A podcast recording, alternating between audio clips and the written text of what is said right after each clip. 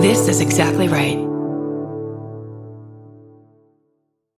This episode is brought to you by Shopify. Do you have a point of sale system you can trust, or is it a real POS? You need Shopify for retail. From accepting payments to managing inventory, Shopify POS has everything you need to sell in person.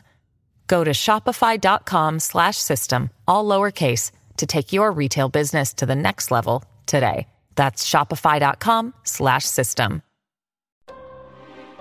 I'm Kate Winkler Dawson, a journalist, author, and podcast host. And I'm Paul Holes, a retired investigator with experience solving some of America's most notorious cold cases.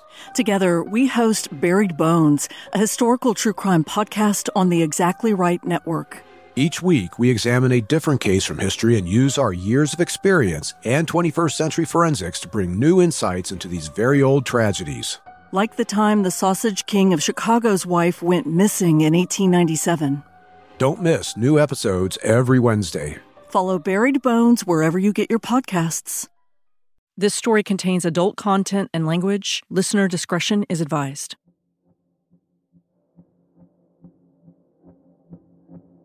Burke and Hare never robbed graves. The first victim happened to die in Hare's boarding house, and after that, they went straight to murdering people. No middleman here. I mean, why rob graves? It's a lot easier to kill people. Is it? Is it easier to kill people? Even robbing a grave, you've got to dig a six foot hole through the mud. It was now the beginning of 1828, just a month or two after Old Donald had finally become useful. Dr. Robert Knox had paid William Burke and William Hare almost eight pounds for his body. That was nine months' worth of wages for them both. It was a windfall. And now Hare might have another fortuitous opportunity. Fortuitous for him. A man with a horrible fever, someone nicknamed Joseph the Miller, was staying in his lodge. Investigators never really learned the names of most of the victims. They were anonymous the most vulnerable people in Old Town. In the early 1800s, the Scottish government was very concerned about infectious diseases like cholera. There was considerable likelihood of a cholera epidemic happening in Edinburgh, and indeed there was one across all Britain in 1831 to a couple of years later.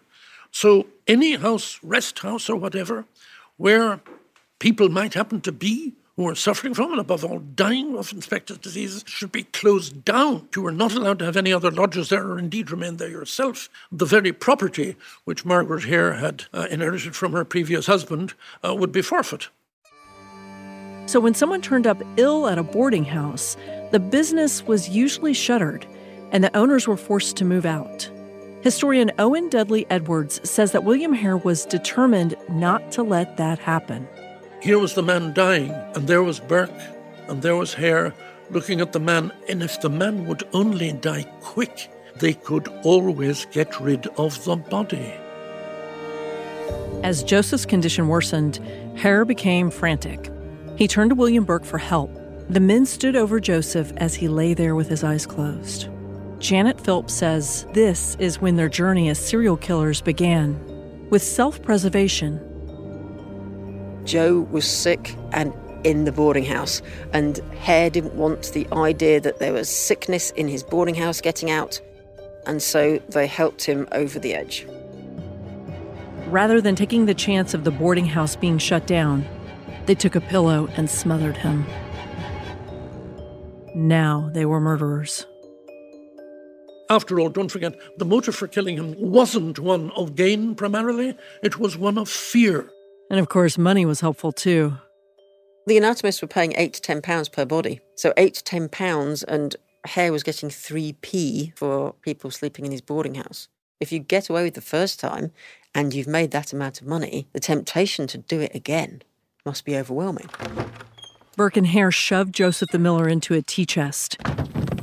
They carried him down to Surgeon Square late at night. Dr. Knox's assistant surveyed the corpse and handed them 10 pounds, about two pounds more than they were offered for old Donald. And Dr. Knox had no reason to be suspicious with this body. Joseph was clearly ill, and there were no suspicious marks on him, no self defense wounds. By now, Burke's common law wife, Helen McDougal, and Hare's wife, Margaret, both knew, and both were willing to help, though the whole thing did make Nellie McDougal a bit nervous. The Hares were too volatile for her, especially when they drank too much. They fought so violently. But it was an incredible amount of money to pass up. And now, Burke and Hare were in business together. So you could see that having been presented with a really easy way to make money, that's what they did. Doesn't that seem like a jump to you? To go from hauling a, a dead body down in a tea chest to killing people that they've lured off the street? See, there's a progression in the methods they used. You can argue, I mean, it's not a very good moral argument, that it's, it's better to kill someone who's sick than to kill someone who's not. But just like other prolific serial killers, Burke and Hare were savvy. They made sure to select the right victims. Edinburgh was a transitory city in the early 1800s. Visitors came and went constantly. And many of those people had no ties to the community. They were anonymous, the perfect victims.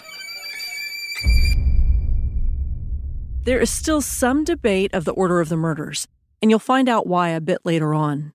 So I'm listing them in the order that seems the most reliable with the help of author Janet Philp.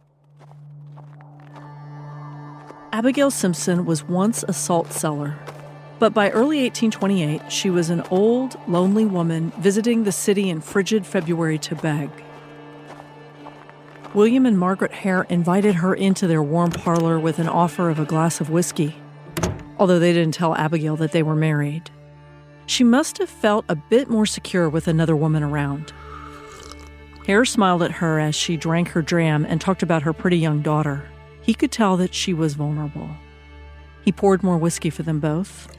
She was slurring her words, but Hare seemed sober, even if he wasn't. Burke and Hare drunk people under the table. They were very good at it. They, they used to drink half a pint of whiskey for breakfast, normally. Hare sat by the fire and smiled. He told Abigail that he could propose marriage to her daughter, that he had money. I know that might have seemed rash after just a brief encounter, but for a desperate woman carrying just a few pence, it was really welcome news. Hare saw she could barely sit up at this point. He suggested that the old woman spend the night. Abigail passed out, and the next morning she began to vomit. Burke and Hare hovered over her. They gave her more whiskey, she picked up a bottle of porter, a type of beer. Soon she was passed out.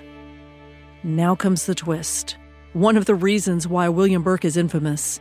It's the reason why his last name is in the dictionary. Seriously.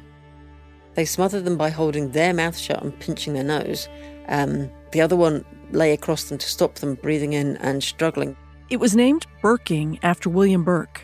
The entry in Webster says Burking is, quote, to murder as by suffocation so as to leave no or few marks of violence. It's the method of murder they would use from now on. And it was such an effective method that even forensic scientists today would struggle to prove it was murder and not alcohol poisoning. So when these victims came in to the anatomy schools, there were no signs on them. So the chance of a doctor recognizing a murder victim murdered the way Burke and Hare had done it is pretty slim. Abigail Simpson had hoped that William Hare would marry her daughter, that he would rescue them both from poverty.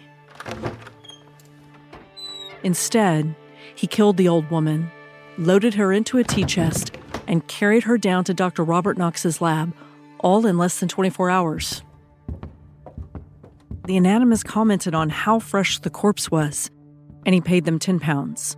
Now they were murdering perfectly healthy people luring them off the street. Burke and Hare were wealthy, and Dr. Knox was their employer. It doesn't matter where the bodies come from. And at that point, he crosses that line. And, and to the general public, it does matter where those bodies come from. Dr. Knox's business was thriving. He was outshining his competition. He was also the curator of the new Museum of Anatomy and Pathology at the Museum of the College of Surgeons in Edinburgh. It was a sprawling collection of impressive skulls and bones and body parts that wowed visitors. Meanwhile, Hare's boarding house hosted a stream of lodgers that spring of 1828. It was the perfect trap. They killed a 40 year old Englishman from Cheshire who had jaundice. He was still alive and dying. So they seemed to have um, put pillows over him. Uh, he was certainly virtually unconscious at the time, as far as we can gather. They didn't bother to learn his name. Dr. Knox paid 10 pounds for his body. In the meantime, they perfected their method, which was to invite strolling people who had no obvious associates or relatives to drop in for a friendly drink and a party. Margaret Hare lured an old woman off the street one afternoon with cheap whiskey. They didn't know her name either. This was a pretty bold change because she did it by herself. William Hare was working on the boats on the canal, and Burke was mending shoes in the cellar. Margaret Hare gave the woman alcohol all night, but she wouldn't go to sleep, so Margaret kept luring her to bed with more whiskey. When Hare arrived home for dinner, there was a strange woman in his room. She was so drunk that she couldn't move. He placed some heavy bedding over her nose and mouth. The next morning, she was dead. Hare and Burke carried her body down to Newtown. That earned them another 10 pounds. Now they needed a business plan, or at least an agreement on how to split the profits. So they settled on this. Hare would take five pounds, his wife would take one pound because she owned the lodge, and Burke would be left with four pounds. Robert Knox was pleased. He needed about 500 bodies a year for his anatomy classes, and William Burke and William Hare were becoming steady suppliers. We know why Dr. Knox and other anatomists in 1828 received very few bodies legally. Only executed criminals could be used in anatomy labs. Even today, many medical schools around the world still struggle with a lack of donated bodies, especially those schools with less resources. A traditional cadaver based anatomy lab would cost millions of dollars to build. So, without a large supply of cadavers, most American and European educators have to be creative with how they teach an increasing number of medical students. And curriculum at medical schools around the world has changed over the last few decades. Dissection has become less important because there are so many other specialties to consider. Dr. Tom Gillingwater at the University of Edinburgh says that decision has had deadly consequences a young doctor um, was asked to intubate a patient and essentially put a tube down into the airway, into the trachea. And immediately behind the trachea is the esophagus, the tube that goes down to your stomach. And the tube was put into the wrong tube. The patient died. the student complained and made the case that I was never taught that the windpipe, the trachea, is in front of the esophagus. So you can't blame me. I wasn't taught that. Simple example of where just some basic anatomical knowledge would have changed that whole situation. Dr. Gillingwater says that current standards for teaching anatomy at schools around the world just aren't high enough. He's worried about future doctors and their patients. I know that there are students that can graduate from universities having never worked on a cadaver. There are a couple of medical schools that do teach with models and virtual reality or who can graduate having failed all their anatomy exams because it's not a key element of what you have to pass. The University of Edinburgh now uses something called an anatomage table, a virtual dissection table holding a virtual cadaver. It's another tool in the school's tool belt. Ian Campbell is the university's anatomy manager. He's responsible for the facilities and resources that support the school's anatomy teaching. It's basically just a big iPad in a way. We've got a male cadaver. The things we can do with this, we can move it, um, we can turn it.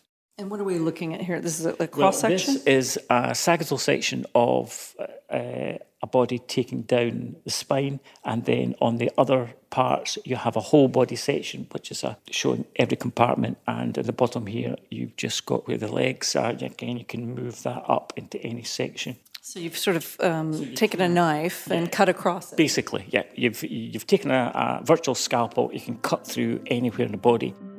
It's a useful resource for anatomy schools because it's like having a live dissection in each lab session. And that's just not possible given the lack of cadavers at most medical universities in the world. But it's not as helpful as you might think.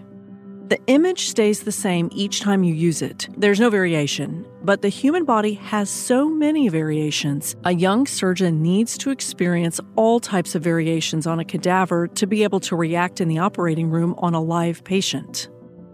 Malcolm McCollum says that depending on 3D cadavers is dangerous for everyone, and some medical schools do. Would you like a pilot landing a plane? He's only done it on a computer game. You still need to get down to the actual the, quite literally the guts of the matter. So you need to know what an organ, the texture of an organ is, you know, how, how heavy is your heart, what are the smells that come out when you open up a body, things like that. In 1828, Dr. Robert Knox wasn't thinking of the bodies on his exam table as people. They were subjects, a means to an end, sort of like martyrs for the greater good. And that haughty attitude would follow him for the rest of his life. In the years to come, his story would become fodder for authors and filmmakers and even children on the playground.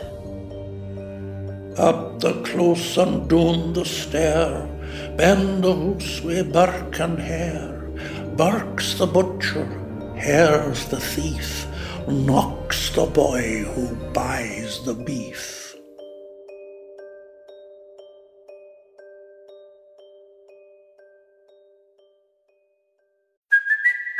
It's Cuoco for Priceline. Ready to go to your happy place for a happy price? Well, why didn't you say so? Just download the Priceline app right now and save up to 60% on hotels. So, whether it's Cousin Kevin's Kazoo concert in Kansas City, go Kevin, or Becky's Bachelorette Bash in Bermuda, you never have to miss a trip ever again. So, download the Priceline app today. Your savings are waiting. Go to your happy place for a happy price. Go to your happy price, Priceline.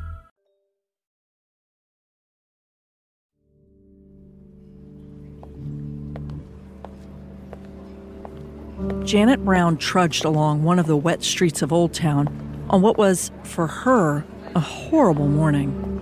It was Wednesday, April 9th, and she was just trying to recuperate from a night of drunken debauchery. The 25 year old was exhausted from an intoxicant filled night of carousing and careening through the streets. Police had picked her up and kindly escorted her and her girlfriend to the safe haven of the Canongate police office for the night. The young ladies were taken there for protection. They needed protection from the people on the street, and frankly, the people on the street needed protection from them. It was now five o'clock in the morning. The sun was not yet emerging over the slowly waking city, and the police had just let them both loose because they seemed to have sobered up. But Janet and her friend, 18 year old Mary Patterson, were still half drunk, still hopelessly morose they thought maybe we should find some more spirits. The pair weaved along the medieval fishbone streets with the narrow closes, winds, and courts splintering off the spine formed by High Street. The tall tenements, combined with the slender spaces and incessant street noise, were a little suffocating for strangers. But the girls always felt at home. Janet and Mary were both lodgers in Leith, a small area just north of the city. The two women had become fast friends a year before. Janet and Mary were attractive, particularly Mary. Janet was certainly not dowdy, but Mary tended to receive the most attention. And that's an important note for later on. Janet was very astute. What she lacked in formal education, she made up for with ample amounts of street smarts, unless there happened to be a drink in her hand. Mary Patterson was like other people in Old Town. She sometimes went by other names, like Mary Mitchell. She had a sad start to life because both of her parents were dead. And then things got even worse. Tell me about Mary Patterson. She was the daughter of a mason, um, and she worked at the house of an engraver. And she became pregnant, and she went into the Magdalen Asylum. It was a home for at risk young women, and Mary had been there for three years. She had recently checked out against the advice of her religious counselors and she celebrated her freedom by drinking with her friend Janet. Mary was released from the Magdalen Asylum and she met up with her friend Janet. She hadn't been drinking for three years because you weren't allowed to do that in the Magdalen Asylum. It was still dark outside and very cold and damp. The combination would make a girl's teeth chatter and arms crisscross her chest. And High Street in the early morning was strangely serene. Side by side, Mary and Janet had ambled towards Swanston Spirit Shop near the head of the Canongate. It was almost 6 a.m. It was a relief to be inside because there was some warmth. They shared a gill of whiskey, which was about five ounces. As they sat and complained about their horrible night, one of them noticed a man hovering nearby. Even in the shadow of a dim, flickering gaslight, Janet could see he wasn't young, clearly in his mid 30s. He was fairly dapper, at least for a man in Old Town. His skin had a dark hue, either from working on the canal or from his days spent toiling in potato fields. He wasn't tall, about five foot five, but he was solidly built with dark hair and blue eyes. A thin layer of mutton chops had framed his round face that brightened when he saw the women glancing his way. He pushed his dram of rum and bitters to the side and chatted them up. He introduced himself as William, a cobbler from Ireland living in Westport. He asked if they might enjoy some rum and bitters also. This was good fortune for the women.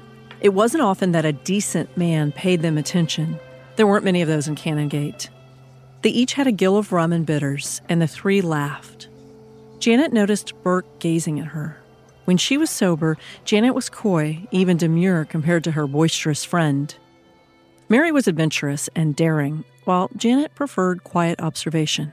Burke was more interested in her than in Mary Patterson and in, interested in her in a sexual way in that his plans that day were not to go out and kill somebody for for Knox his plans were to go and have sex with a woman and that Janet Brown was what he was actually after Burke leaned in closer and suggested the three of them retire to his brother Constantine's flop house at Gibbs Close. It was just a short stroll away. He could make them a proper breakfast. This might sound like the threat of a sexual assault, in addition to murder, but Janet Philp says no. Most of the stories about Burke do not put any sort of idea that they're killing people as a result of some sort of sexual predatory thing. There is one person who suggests that Hare was um, interested in necrophilia, but there is absolutely no evidence whatsoever. Janet was wary. She prided herself on her instincts, and something felt wrong. Burke smiled and became insistent. I have a pension that could keep you comfortable for the rest of your life, he said to her. If that sounds familiar, it's because William Hare offered Abigail Simpson the same thing months earlier before killing her. For a woman accustomed to life on the streets, Burke's charm and genuine interest were flattering, even intriguing. He never mentioned that he was married. There's a story before all this started that he was not faithful to his wife they had a house before in Browns Close where they had somebody who came to stay with them, a, a, female relative, and that was the person he was unfaithful with in the bed in their house whilst his wife was there. So I don't think there's any, we're not fooling ourselves that he's a faithful husband. Janet could just sense Burke's urgency, his insistence that they should all leave. She finally agreed. Burke grinned and then strode over to the shopkeeper and requested two bottles of whiskey, one for each woman. They bundled up and left together for his brother's lodge, their bodies pushing against the frigid air wafting off the river. They laughed and chatted idly as they made their way to the brothers' dingy residence a few blocks away. The women were still warm from rum. You'll be safe, he assured them. When the trio arrived, Burke's brother Constantine and his Scottish wife Elizabeth greeted them at the door. The room felt soggy and chilly. They lived in poverty, there was no lock on the door, just a flimsy latch. The curtains were worn patchwork. Old prints were nailed to the walls for decoration. There was just one bed for a family of five. Burke's eyes darted to the unlit fireplace. Janet flinched as the Irishman turned from charming to violent, smacking his sister in law for not lighting the wood. He unleashed a parade of swears that would embarrass anyone. Janet was stunned, but Constantine and Elizabeth weren't surprised. They were used to his erratic behavior, especially when he was drinking. They tried to shuffle their seven year old daughter Elizabeth out of the room. Her brothers Richard and William were nearby. It was a sad sight. They barely had clothing to wear. The fire was soon lit, and then a plentiful breakfast was served, just as their new friend William had promised. The spirits somehow softened the horrid scene that was all too common in Old Town. The group dined on a real Scottish meal bannock bread, eggs, and finnan haddock cold smoked on green wood and peat, chased down with ample amounts of whiskey. Janet would occasionally sip her jar of Scottish breakfast tea, the black variety brewed with the strongest imported leaves. The acidic taste was meant to cloak the putrid public water that couldn't be purified even with boiling. Burke's brother Constantine took only a dram. He had to leave with the dawn, roaming the street as a scavenger, one of the most disgusting jobs in the city, the one often held exclusively by the Irish of Edinburgh. Edinburgh's foul smell was fabled. The Scots adhered to an old tradition of emptying their chamber pots out of windows around 10 o'clock at night. Early the next morning, workers like Constantine Burke would collect the waste on carts and carry it out of the city.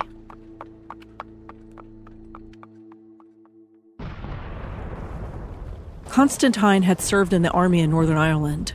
He was considered a reliable hard worker. He stayed sober, kept his head down, and provided for his family.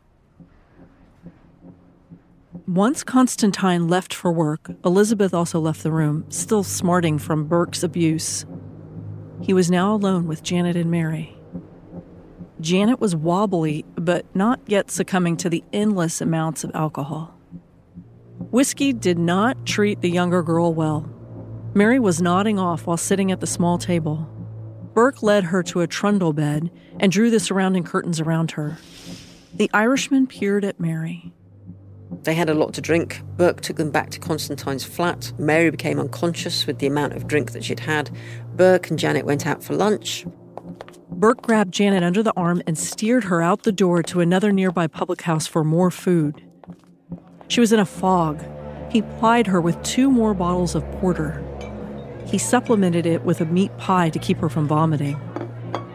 Janet accepted all three gifts and was descending into dizziness. Burke marveled at her tolerance. She tried to watch him closely, even in her inebriated state. He was drinking as much as she, and he seemed just as unsteady. But it was all an act. He was just fine. Janet still had a queasy, uneasy feeling. Burke encouraged her to return with him to Constantine's lodge. When they got there, Janet staggered across the flat, only focused on the next bottle of whiskey Burke handed her. She heard a noise and froze. The curtains around the bed flew open, revealing a stout, dowdy woman standing near a still sleeping Mary. Nellie McDougal scowled at Janet, and then her eyes flashed toward Burke. Janet was drunk and bewildered. Who was she? That's his wife, Elizabeth whispered. With no warning, Nellie unleashed a string of obscenities at Janet for trying to seduce her husband. Janet tried to interrupt. I didn't know he was married. She begged to leave. Nellie snapped back. It's no fault of yours. Nellie ruefully explained how Burke was in the habit of deserting her and spending their few shillings on women. Janet looked to the door, hoping to slip out. Nellie noticed and she began to panic. She knew that Janet would be the perfect specimen for the anatomist in Newtown, so she quickly modified her approach, anxiously insisting that Janet sit down and stay. You can't leave. Nellie's head snapped back toward Burke. She snatched a plate of breakfast eggs and flung them at the fireplace, splattering the meal all over the stone. Her tirade seemed solely focused on her unfaithful husband, and Burke seemed enraged at Nellie he grabbed a bottle of cheap whiskey and flung it at his wife's face, smacking her in the forehead and slicing her skin. Janet sat petrified as Constantine's wife, Elizabeth, scurried out the door. She screamed that she would bring back help, but she actually went to find Hare. Burke pushed Nellie out of the flat and into the tenement's hallway, quickly fastening the flimsy lock behind her. As his wife pounded on the door, the Irishman gazed at Janet, who was stupefied from the whole scene. Mary was still lying across the bed, not at all roused by the feud. Janet couldn't pick Mary up and leave. She would be dead weight. She needed to escape that flat alone and come back for her later. Burke moved toward Janet, insisting that his wife was worthless. Nellie's curses faded into the background. For a brief moment, Janet melted. Burke was quite handsome and warm.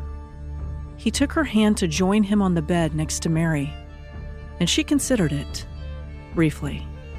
Janet's mind flashed back to that scene of Burke hurling a glass at his wife. He could become so angry so quickly. She staggered to her feet and earnestly promised to return in 15 minutes. Burke blinked. He looked over at Mary passed out on the bed, and he reluctantly allowed Janet to go home. As she scurried out the door, Nellie McDougal was still screeching at the top of the staircase. Janet stumbled down a small street as the morning welcomed the hustle of an awakening city. She walked along the winding wynds and narrow closes until 10 a.m. She had finally reached the lodging house she shared with Mary. She seemed to be snapping out of her daze. Janet told her old landlady about the strange, intense people she had just met a few hours ago. Mrs. Lawry listened and became alarmed. She summoned her housekeeper and ordered her to accompany Janet to rescue the girl as soon as possible.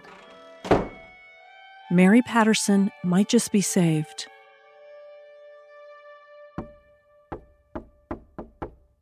David Patterson heard the soft knock at the large wooden door of number 10 Surgeon Square as he tidied up the dissection room, the signal, he assumed, of another delivery.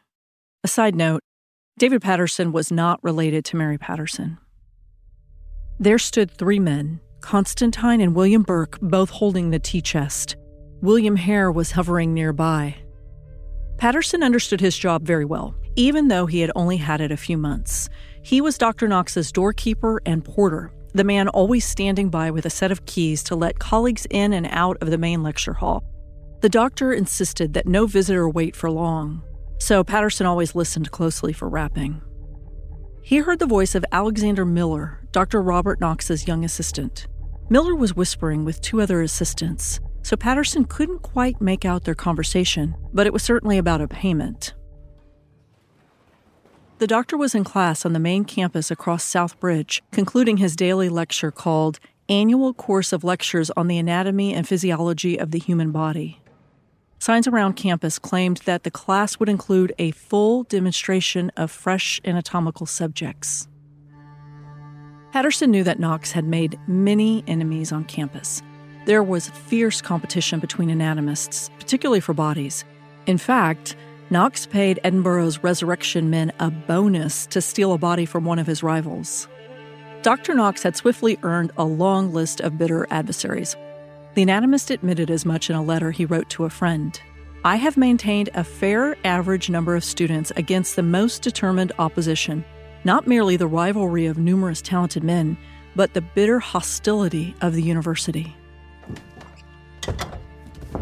A parcel had arrived on this frigid afternoon. But Dr. Knox's assistants frowned.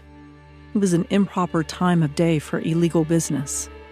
Knox usually bought most of his corpses under the cloak of darkness, several hours past the drum of the town guard, which signaled the city's 10 p.m. curfew.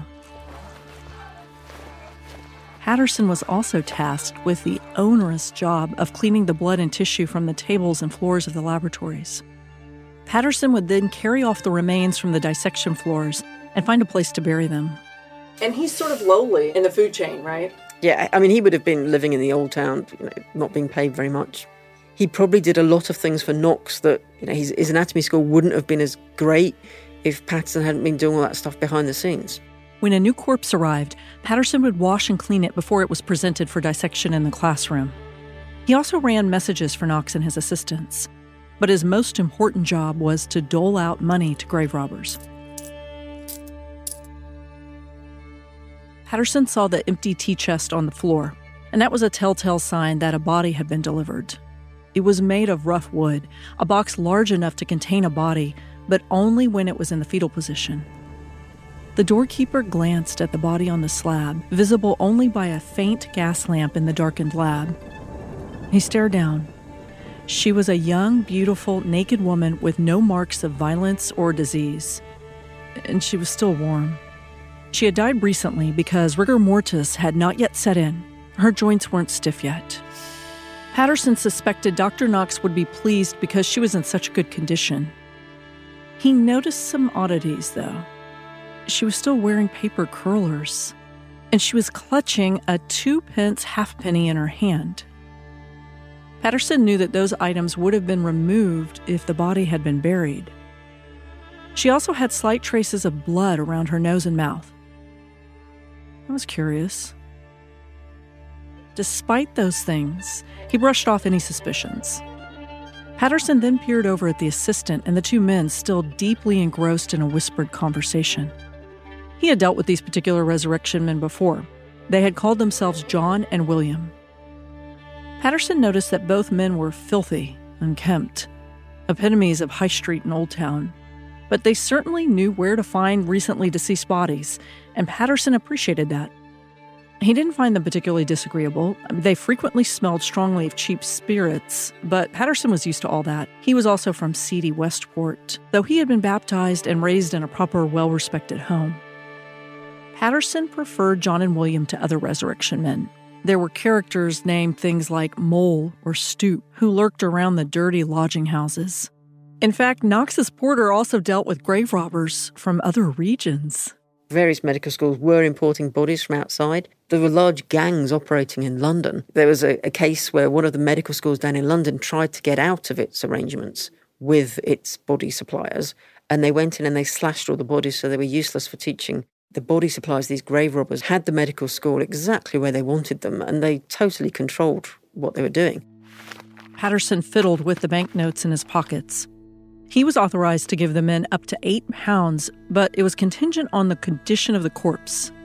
And judging by the high quality of this woman, he suspected she would fetch the full amount. Another apprentice soon joined them, William Ferguson, Knox's most trusted assistant. He was especially skilled with a scalpel, and he normally handled the enormous pressure of his position well. But the 20 year old seemed startled as he gazed down at the young woman's body. Ferguson recognized her from Old Town. He called her Mary Mitchell, though most knew her by Patterson. Ferguson grew visibly uneasy, jittery at surveying a woman whose unusual beauty was well known in the Canongate. Ferguson repeated his assertion that he knew her, and he seemed to be in disbelief at her premature death. Now, here's a bit about the lore of Burke and Hare, more of the lies passed down for generations about this story. For almost 200 years, Mary Patterson has been labeled a sex worker. Author Owen Dudley Edwards explains the story. When they brought Mary Patterson to Dr. Knox's, one of his assistants thought he had previously met the lady in her professional capacity while he was looking at her in his. The insinuation is that Knox's assistants recognized her because they had paid her for sex. While that's a dramatic story, it's also wrong. Several historians, including authors Lisa Rosner and Janet Philp, have found no record that Mary Patterson was a sex worker. She likely went to the hospital where all three of Knox's assistants would have worked. It's quite possible the doctors recognized her because those doctors would have been on the wards and she had been in the ward recently. The student peered over and asked William Burke, Where did you get this body? He quickly offered an explanation about purchasing her from an old woman who found her dead.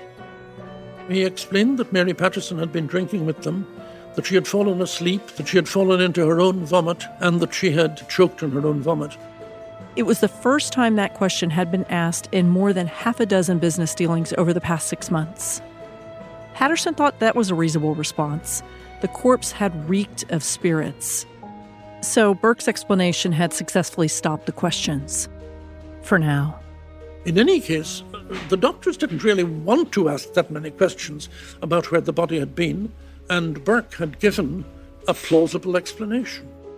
Burke whispered a warning to Patterson If there continue to be questions about the origin of the cadavers, I will no longer sell the bodies to Dr. Knox.